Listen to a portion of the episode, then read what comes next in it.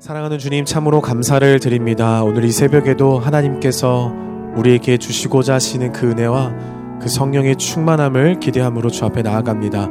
하나님 오늘 이 시간도 주의 말씀을 전하는 자나 듣는 자나 한 가지 말씀으로만 충만케 되어지는 주의 은혜의 시간 삼아 주시옵소서 감사드리며 거룩하신 예수님의 이름으로 기도드렸습니다. 아멘. 할렐루야 좋은 아침입니다. 이 시간 하나님의 말씀은 사도행전 14장 1절에서 7절까지의 말씀입니다. 사도행전 14장 1절에서 7절까지의 말씀을 제가 한 절, 우리 성도님들께서 한 절 교독하여 읽도록 하겠습니다. 이에 이고니온에서 두 사도가 함께 유대인의 회당에 들어가 말하니 유대와 헬라의 허다한 무리가 믿더라. 그러나 순종하지 아니하는 유대인들이 이방인들의 마음을 선동하여 형제들에게 악감을 품게 하거늘 두 사도가 오래 있어 주를 힘입어 담대히 말하니 주께서 그들의 손으로 표적과 기사를 행하게 하여 주사 자기 은혜의 말씀을 증언하시니 그 시내의 무리가 나뉘어 유대인을 따르는 자도 있고 두 사도를 따르는 자도 있는지라 이방인과 유대인과 그 관리들이 두 사도를 모욕하며 돌로 치려고 달려드니 그들이 알고 도망하여 루가오니아의 두 성 루스드라와 더베와 그 근방으로 가서 거기서 복음을 전하니라. 아멘. 하나님께서는 그 바울과 바나바를 통해서 복음이 비시디아 안디옥을 어, 지나서 이제 이고니온으로 향하게 하십니다. 어, 복음을 전해 들었던 이방인들은 기뻐했고 또 하나님께서 영생을 주시기로 작정하신 이 모든 자들은 다 믿게 되어지는 놀라운 역사가 비시디아 안디옥에서 나타났었습니다. 13장 50절 말씀에서 알 수 있듯이요. 유대인들이 경건한 어떤 귀부인들과 그 시내의 유력자들을 선동을 해서 바울과 바나바를 박해하도록 합니다. 그리고 바울과 바나바는 억울하지만 그 일로 인해서 그 지역에서 쫓겨나게 됩니다. 말씀에서 같이 바울과 바나바는 그들을 향하여서 발에 티끌을 떨어버리고 오늘 본문에 등장하는 지역인 이고니온으로 이동을 합니다. 이 계속되어지는 복음의 전진 속에서 이고니온에서는 또 어떠한 성령의 역사로 또 놀라운 복음의 사건들이 펼쳐지는지를 오늘 말씀을 통해 한 절 한 절 살펴보기를 원합니다. 1절과 2절 말씀을 함께 읽도록 하겠습니다. 이에 이고니온에서 두 사도가 함께 유대인의 회당에 들어가 말하니 유대와 헬라의 허다한 무리가 믿더라. 그러나 순종하지 아니하는 유대인들이 이방인들의 마음을 선동하여 형제들에게 악감을 품게 하거늘. 어, 바울과 바나바는 이고니온에서도 또 이전과 동일하게 회당에 들어가서 복음을 전합니다. 어, 이전에 회당에 들어가서 복음을 전했을 때 어, 결국 박해를 받게 되고 지역에서 쫓겨나게 되는 일을 겪었음에도 불구하고요.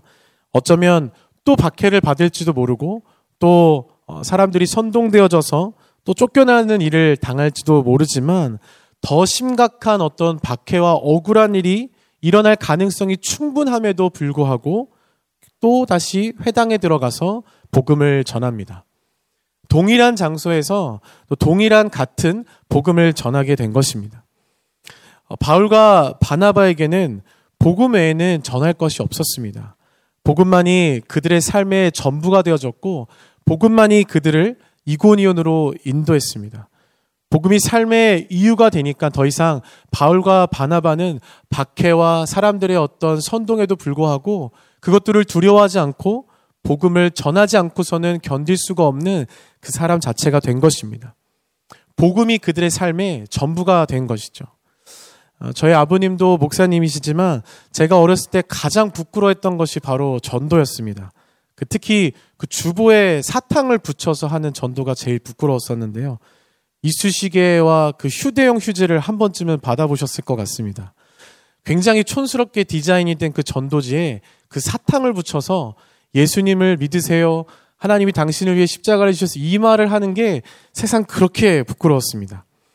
그런 제가 변화되어져서 예수님을 만나게 되니까요. 그렇게 가장 하기 싫고 그저께 부끄러웠던 그 전도를 혼자 전철역에 나가서 하고 있는 모습을 발견하게 됐습니다. 어, 이처럼 예수님을 만나서 이 복음이 삶의 전부가 되어지면 어떠한 상황을 다 뒤로하고 부끄럽던 두렵던 그런 것들을 초월해서 복음을 전하게 되는 줄로 믿습니다. 바울과 바나바가 이 전하지 않을 수 없었던 이 복음을 이고니온에서 전하기 시작했을 때 이 복음을 전해 들었던 유대와 헬라 사람들의 반응은 크게 두 가지로 나님을 알 수 있습니다.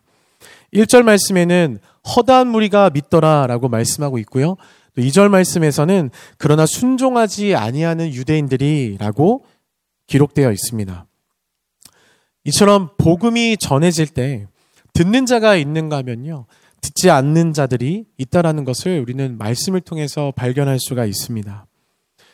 사실 성령 충만한 이 바울과 바나바가 전하는 복음이 어떠했을지 한번 상상을 해보면요. 굉장히 듣고 싶고 굉장히 설레입니다. 그 뜨거운 가슴을 가지고 정말 불을 품고 확신 속에서 그 성령이 충만하여서 전하는 이 복음은 듣는 것만으로도 엄청난 은혜가 있었을 것입니다. 그런 복음임에도 불구하고요. 그러한 성령 충만한 바울과 바나바가 전하는 복음에도 불구하고 누군가는 듣지 않았고 누군가는 믿지 않았다라는 것입니다. 예수님께서 복음을 전하실 때도요. 듣지 않는 자들이 있었습니다. 듣고서도 반응하지 않는 자들이 있었다라는 것입니다. 무리가 있는가 하면 제자들이 있었다라는 것입니다. 복음을 듣고 믿는 사람과 믿지 않는 사람으로 나뉘는 것은 어, 이상한 일이 아닙니다. 이 시간 하나님 앞에 먼저 감사한 것은 사랑하는 성도님들과 그리고 옆에 있는 제가 이 복음을 듣고 믿고 구원받아서 오늘 이 시간도 하나님 앞에 서 있다라는 사실인 줄로 믿습니다. 사랑하는 성도 여러분, 우리가 복음을 전할 때 이러한 사실을 기억하면서 듣든지 아니 듣든지 정말 복음이 반응하든지 반응하지 않든지 정말 때를 따라 하나님의 이 복음을 담대히 전하시는 성령 충만한 성도님들이 되시기를 주의 이름으로 간절히 축원합니다. 2절 말씀에서 순종하지 아니하는 그 유대인들이 이방인들의 마음을 선동해서 형제들에게 악감을 품게 했다라고 기록되어 있습니다. 이 복음의 전파를 방해했던 세력들이 있었던 것입니다. 마귀는 사람들의 마음을 선동해서라도 악한 감정을 품게 해서라도 복음이 전파되는 것을 막으려고 합니다. 마귀가 원하는 것이 무엇입니까?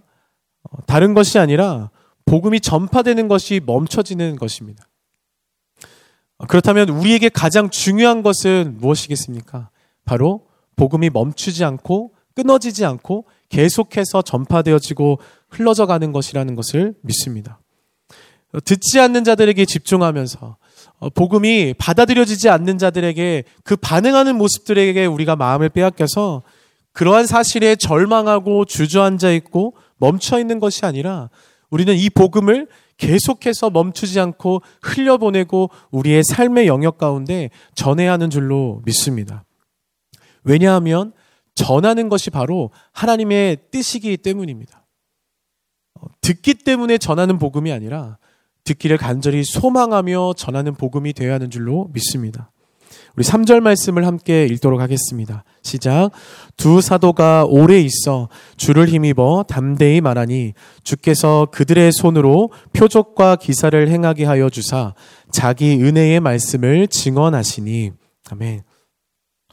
또다시 선동하고 악감을 품게 하는 어떤 일련의 여러 일들을 바라보면서 바울과 바나바에게 나타났어야 했던 반응은 어떤 두려움과 후회, 어떤 절망, 그리고 좌절이었어야 했습니다. 그러나 3절 말씀에 두 사도가 오래 있어 주를 힘입어 담대히 말하니 라고 오늘은 말씀하고 있습니다. 한 가지 더 주목하고 싶은 것은요, 2절과 3절로 넘어갈 때, 그럼에도라는 표현이 있다라는 사실입니다. 그들이 반대하고 어, 거센 선동을 일으켰음에도 불구하고 그럼에도 불구하고 복음을 전했다라는 사실입니다. 반대가 거세면 거셀수록 그들에게 핍박이 가해지면 가해질수록 바울과 바나바는 더욱 담대해졌고 더욱 담대하게 복음을 전했던 것입니다. 사실 두려우면 멈추기 마련이고 포기하기 마련이고 사람들이 거세게 나오고 강하게 나오면 작아지고 숨어야 하는 것이 일반적인 반응이고 모습인 것 같은데 바울과 바나바는 오히려 더 담대하게 더 충만하게 복음을 전하고 있는 것입니다.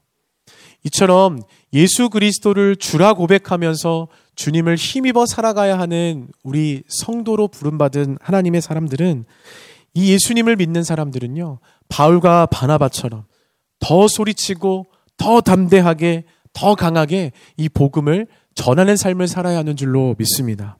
때로는 우리가 복음을 전하려 할 때요, 사람들이 비난하고 조롱하고 또 악한 마음을 품고 막으려고 하고 여러 가지 억울하고 오해하는 일들을 만들지도 모르겠습니다. 그러나 그때마다 오늘 이 복음을 전했던 바울과 바나바처럼 우리도 이 주를 힘입어 더욱 담대히 복음을 전해야 할 줄로 믿습니다. 어, 무엇보다 어떤 선동과 거센 반응 속에서도 바울과 바나바가 이고니온에서 오래 있을 수 있었던 이유는 무엇일까요? 저는 그 말씀의 이유가 기쁨과 성령이 충만했다라는 이 이유 때문인 줄로 믿습니다. 13장과 50, 13장 52절에서 이미 그들은 박해를 받아서 비시디아 안디옥에서 쫓겨나서 이고니온으로 향하고 있을 때 이미 그들에게 기쁨과 성령이 충만했다라고 말씀은 기록되어 있습니다.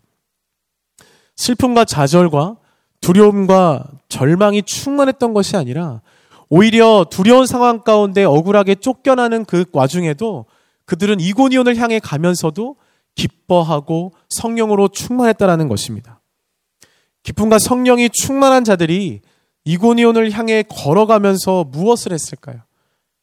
아마도 걸어가면서 주님만을 의지합니다. 주님만을 기대합니다. 라고 찬양하면서 기도하지 않았을까 생각이 됩니다. 어, 그들은 놀라운 복음의 열매를 맛보았습니다. 놀라운 성령의 역사를 보고 놀라운 성령의 역사들을 직접 눈으로 보았습니다. 그렇기 때문에 그들은 기쁨과 성령이 충만하여져서 또 다른 곳으로 인도하셔서 이고니온에서 또 다른 복음의 놀라운 역사를 이루실 하나님을 기대했던 것입니다. 하나님께서는 어, 복음을 담대히 전하고 기쁨과 성령이 충만하여져서 정말 춤추며 걸어가고 달려가는 그들에게 표적과 기사를 보여주시면서 은혜의 말씀이 계속해서 증언되고 전파되도록 하셨습니다. 우리에게도 이 날마다 복음으로 인한 기쁨과 성령이 충만해지기를 간절히 소망합니다. 그럴 때 주님을 의지할 수 있고요. 그럴 때 주님을 의지할 때 주를 힘입어서 담대하게 복음을 전하게 됨을 믿습니다. 하나님께서는 우리가 복음을 전할 때 그 복음을 들어야 하는 이들에게 그 필요한 표적과 기사들이 있다면 그러한 것들을 직접 나타내 보여주시면서 복음을 전하도록 하십니다. 우리가 전하는 복음은 주님을 힘입어 전하는 복음임을 잊지 말아야 할 줄로 믿습니다. 어떤 우리의 지혜와 우리의 경험과 우리의 말솜씨, 우리의 관계로 인해서 전해지는 복음이 아니라 오직 성령의 능력으로 전해지는 복음인 줄로 믿습니다. 어, 오늘도 주를 힘입어 이 담대히 전하는 이 복음으로 인해서 우리 주변에 은혜의 말씀이 전해지고 정말 이 복음을 들어야 하는 자들에게 예수 그리스도의 진리의 복음이 선포되어져서 놀라운 생명을 얻는 성령의 역사가 오늘도 저와 성도님들을 통해 나타나고 드러날 줄로 믿습니다. 우리 4절 5절 말씀을 함께 읽도록 하겠습니다. 그 시내의 무리가 나뉘어 유대인들을 따르는 자도 있고 두 사도를 따르는 자도 있는지라 이방인과 유대인과 그 관리들이 두 사도를 모욕하며 돌로 치려고 달려드니 계속되는 이고니언에서의 그 은혜의 말씀을 듣는 자들의 반응은 어, 동일했습니다. 어, 이제는 확실히 갈라서는 것을 볼 수 있는데요. 유대인을 따르는 자도 있고 또 두 사도를 따르는 자도 있다라고 성경은 명확하게 이야기합니다. 어, 복음을 전하는데 모욕하며 심지어 돌로 치려고 달려드는 사람이 있었다고 합니다. 복음을 전하는 일에 혹시 이러한 일을 경험해 보신 적이 있으십니까? 어, 저도 전도하면서 복음을 전하면서 돌로 맞지는 않았지만 듣기에 굉장히 불편했던 말들을 많이 들었던 기억은 납니다. 정말 세상 가장 이상한 사람으로 쳐다보면서 이상한 아저씨니까 가까이 가지 마. 어, 당신이나 믿으세요. 뭐 쓸데없이 이런 걸 전해주냐고 막 하시는 분도 있었고요. 심지어 그렇게 할 일이 없냐라고 말씀하신 어떠한 분들도 계셨었습니다. 돌을 맞진 않았지만 혼자 돌을 맞는 듯한 외로운 기분은 경험했던 것 같습니다. 어, 복음을 전하다 보면은 우리도 뜻하지 않은 어떤 상황을 맞게 됩니다. 그것이 더 이상 복음을 전하지 못하도록 하는 계기가 되기도 하지만 하나님께서는 우리를 다시 다른 곳으로 인도하시는 전환점으로 이러한 바퀴를 사용하시기도 한다라는 사실입니다. 우리가 기억해야 하는 것은요. 이러한 모욕과 어려운 상황이 복음을 멈추게 만드는 것이 아니라 또 다른 복음의 시작을 이끄시는 하나님의 섭리가 된다라는 사실입니다. 어, 이전부터 돌에 맞고 또 모욕을 당할수록 이 복음은 사실 초대교회에서부터 아주 활발하게 더 복음이 전파되는 데에 힘을 얻었습니다. 그것은 복음의 또 다른 시작이 되어져서 오늘날까지 이 하나님의 말씀이 전해지는 데에 힘이 되었습니다. 마귀는 믿지 않는 사람들을 선동해서 복음을 막으려고 했지만 이 성령님께서는 그들의 선동에 오히려 복음이 더욱더 전파되는 기적으로 바꾸어 만들어 가셨다라는 사실입니다. 우리 6절 말씀과 7절 말씀을 함께 읽도록 하겠습니다. 그들이 알고 도망하여 루가오니아의 두 성 루스드라와 더베와 그 근방으로 가서 거기서 복음을 전하니라. 아멘. 6절에 어, 그들이 미리 알고 도망했다라고 나와 있습니다. 어, 하나님의 도우심으로 이 복음 사역을 바울과 바나바는 멈추지 않고 지속하게 됩니다. 다행히 미리 알게 하셔서 그들은 이제 장소를 이동하게 됩니다. 이제 바울과 바나바는 루스드라와 또 더베와 그 근방에서 이 복음의 사역을 계속해서 전하기 위해 걸음을 옮겨갑니다. 또 계속해서 기도하면서 찬송하면서 기쁨과 성령이 충만하여져서 그곳에서 또 하나님께서 이루실 그 성령의 역사를 기대하면서 달려갔을 것입니다. 복음을 전하면서 어, 때로는 이 복음을 듣지 않는 자들로 인해 실망하고 절망할 때도 있습니다. 어, 제가 복음을 혼자 전하고 있었을 때 그 전철역에서 복음을 전하면서 돌아오는 길에 하나님께서 이런 마음을 주셨습니다. 너는 이 복음을 듣는 자가 아니라 전하는 자가 되어 있다라는 사실입니다. 그것이 너무 감사했습니다. 이 복음을 오늘도 저와 성도님들은 듣는 자로 머무는 것이 아니라 전하는 자가 되어 있다라는 사실입니다. 어, 이 멈출 수 없는 이 복음의 행진은 계속되어지고 있습니다. 사랑하는 성도 여러분, 아무도 듣지 않아도 괜찮습니다. 악감을 품게 하고 모욕하고 어려운 일을 당하게 만들고 우리가 복음을 전할 때 그것을 방해하고 억울한 일을 만들고 심지어 쫓겨나게 한다라고 해도 괜찮습니다. 왜냐하면 우리는 이미 그 복음을 듣고 변화된 자로 구원받은 하나님의 자녀로 서 있기 때문입니다.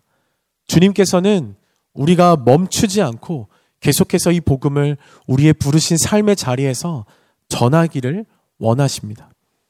우리에게 허락하신 주변의 삶과 그 영역에서 그리고 우리에게 허락하신 그 주변의 많은 하나님의 그 사람들에게 구원받아야 하는 그 많은 자들에게 오늘도 우리를 통해 복음이 전해지기를 원하신다라는 사실입니다. 오늘도 우리가 이 말씀을 붙들고 세상 가운데 나아가서 우리 주어진 시간 가운데 복음을 전할 때 주님께서 우리에게 표적과 기사를 나타내 보이셔서라도 이 복음을 통하여 역사를 이루실 줄로 믿습니다. 전하지 않는 것은 복음이 아닌 줄로 믿습니다. 복음은 전할 때 능력이 있기 때문입니다. 복음을 전하는 것이 중요합니다. 복음은 전하는 자의 것이기 때문입니다. 오늘도 우리를 부르신 그곳에서 바로 거기서 복음을 전하기 시작하시는 하나님이 찾으시는 그 기쁨과 성령이 충만한 바울과 바나바 같은 그 하나님의 사람이 되시기를 주님의 이름으로 간절히 소망합니다. 함께 기도하시겠습니다. 사랑하는 주님, 참으로 감사를 드립니다. 오늘 이 시간도 주님께서 복음이 우리를 통하여 계속해서 전해지기를 원하셔서 오늘 우리에게 이 말씀을 허락하신 줄로 믿습니다. 멈추지 아니하고 계속해서 이 복음의 비밀을 정말 주를 힘입어 담대히 전할 수 있는 하나님의 사람들이 되어질 수 있도록 주님 그렇게 성령으로 충만하게 하여 주시옵소서. 그렇게 역사하실 주님을 기대하며 거룩하신 예수 그리스도 이름으로 기도드렸습니다. 아멘.